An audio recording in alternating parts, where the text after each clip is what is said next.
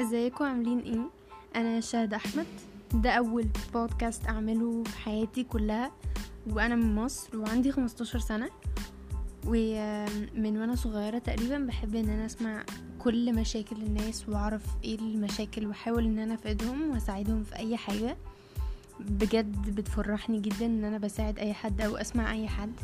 علشان إن أنت تتكلم مع حد دي أصلا بتكون بن يعني بالنسبة لي أنا إن دي حاجة لوحدها كبيرة جدا وعظيمة جدا.